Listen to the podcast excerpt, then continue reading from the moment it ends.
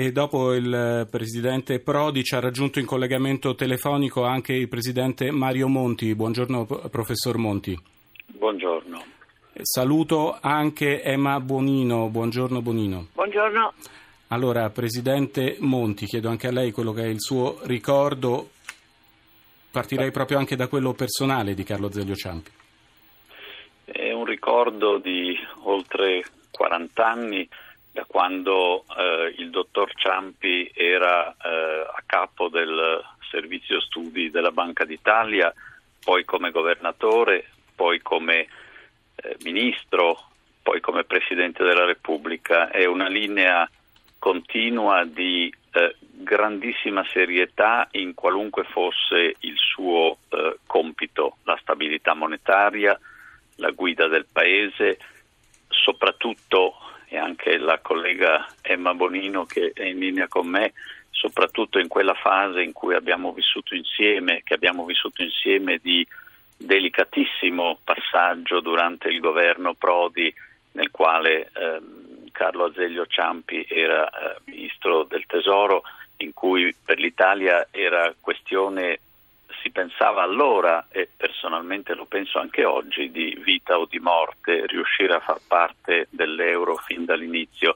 E avendo vissuto quel passaggio in tutte le sue fasi da Roma e da Bruxelles, posso dire che la credibilità personale di quest'uomo Carlo Azeglio Ciampi è stato un fattore determinante in un momento in cui l'Italia ancora non godeva di grande credibilità.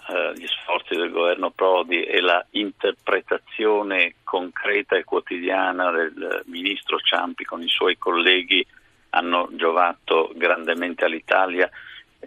Tantissime sono state le altre occasioni di contatto. Devo dire che la sua visione della politica, del ruolo pubblico, era all'antitesi di quella che oggi si è stabilita in Italia e in altri paesi. Era una politica fondata sulla verità, non sull'illusione, era fondata sulla spiegazione ed era fondata sulla pacatezza, il rigore e la serietà in ogni aspetto.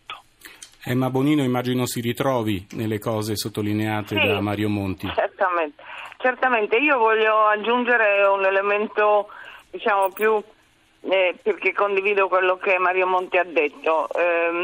Era anche un uomo molto affabile, molto, come dire, si direbbe non malamente molto alla mano, ma insomma un uomo anche molto affettuoso, molto affabile, e questa è una caratteristica che mi ha sempre colpito molto nei miei rapporti, non intensissimi, non certo come quelli di Mario Monti con Azeglio Ciampi, anche il suo legame con la signora Franca, insomma un aspetto della parte affettiva di Carlo Azeglio Ciampi che mi ha sempre molto colpito. Ecco, Emma Bonino, già commissaria europea, ministro, leader del Partito Radicale, i rapporti di Ciampi con Marco Pannella? No, sempre molto buoni, devo dire, ovviamente anche molto sintonici dal punto di vista del rigore finanziario, dell'importanza del rigore finanziario nella condivisione del dramma esploso ormai del debito pubblico, che peraltro ci trasciniamo ancora dietro, e anche questo coraggio insieme con Prodi di aver fatto il massimo per entrare nell'euro nella prima ondata. Insomma, le differenze di carattere, l'irruenza di Marco e appunto la pacatezza del presidente Ciampi sono evidenti, ma mi pareva, sono sicura e lo sono stata testimone di una grandissima stima reciproca. Quindi un grande abbraccio alla signora Franca. Grazie. E desidero aggiungere una brevissima cosa. Prego, presidente Monti. Quando un uomo dello stesso stampo e della stessa statura di Carlo Azeglio Ciampi, Giorgio Napolitano, nel novembre del 2011 mi chiese di formare un governo in una fase molto difficile per la vita italiana. Io consultai quelli che dovevo consultare nel processo di formazione del governo, ma sentii anche il bisogno, oggi posso dirlo, di consultare Carlo Azeglio Ciampi, che fu commosso per questa iniziativa e poi, pur essendo le sue condizioni di salute sempre meno brillanti in quel difficile anno e mezzo, ebbe con me contatti telefonici e non solo, molto molto molto commoventi, con la signora Franca, che anch'io vorrei ricordare. Ecco, il presidente Monti e Emma Bonino ricordavano anche la figura della signora Franca.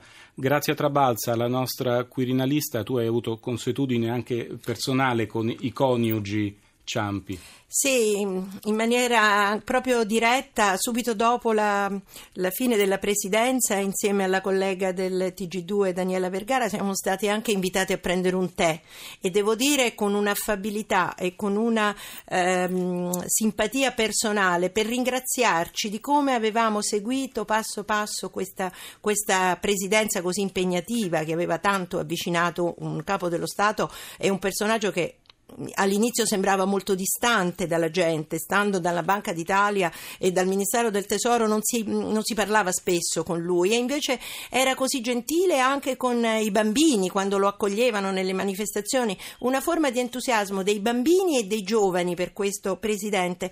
Io vorrei anche sottolineare che Carlo Azeglio Ciampi è rimasto lucido fino a questi ultimi giorni, perché l'estate scorsa, proprio questa estate a luglio, ha lanciato un messaggio per l'Europa, un sostegno forte per l'Europa, in un messaggio scritto su un quotidiano, e quindi questo deve far riflettere anche come, diciamo, tutta la vita dedicata al messaggio europeo arrivi proprio fino alla fine di una vita impegnata, fino proprio agli ultimi giorni. Lui era molto lucido e quindi aveva scritto questo messaggio, non naturalmente in voce ma per iscritto. Questo secondo me dovrebbe essere un bel messaggio per Bratislava, dove oggi si discute del futuro dell'Europa.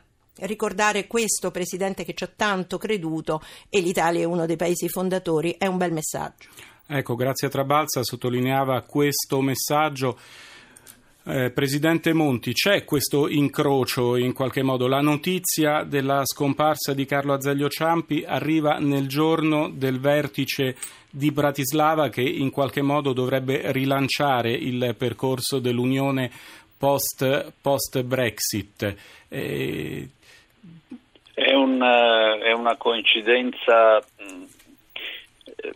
bella a suo modo e spaventosa, perché la scomparsa di Ciampi è la scomparsa di una personalità, e ne abbiamo viste rare, ma ne abbiamo viste nel corso degli anni nella vita europea, di uomini di governo nazionale, di capi di governo che vedevano nell'Europa unita un investimento da fare nell'interesse certamente anche del proprio paese. Oggi a Bratislava si riunisce doverosamente l'organo politico più alto d'Europa, il Consiglio Europeo, che emetterà delle proprie valutazioni, delle proprie diagnosi, un proprio verdetto, un proprio giudizio sulla condizione dell'Europa, ma se vogliamo essere disincantati e con tutto il rispetto dobbiamo dire che coloro che si riuniscono per emettere la sentenza sono i principali imputati dello Stato in cui l'Europa oggi si trova, compreso in primo luogo l'uomo che non sarà con loro, che era con loro fino a qualche tempo fa, David Cameron, che però ha fatto in misura estrema quello che quasi tutti loro da qualche anno hanno fatto e stanno facendo, cioè di servirsi dell'Unione Europea, a volte triturandone l'immagine, a volte paralizzandola, per cercare di conseguire maggiore consenso nelle elezioni e nei sondaggi a casa loro.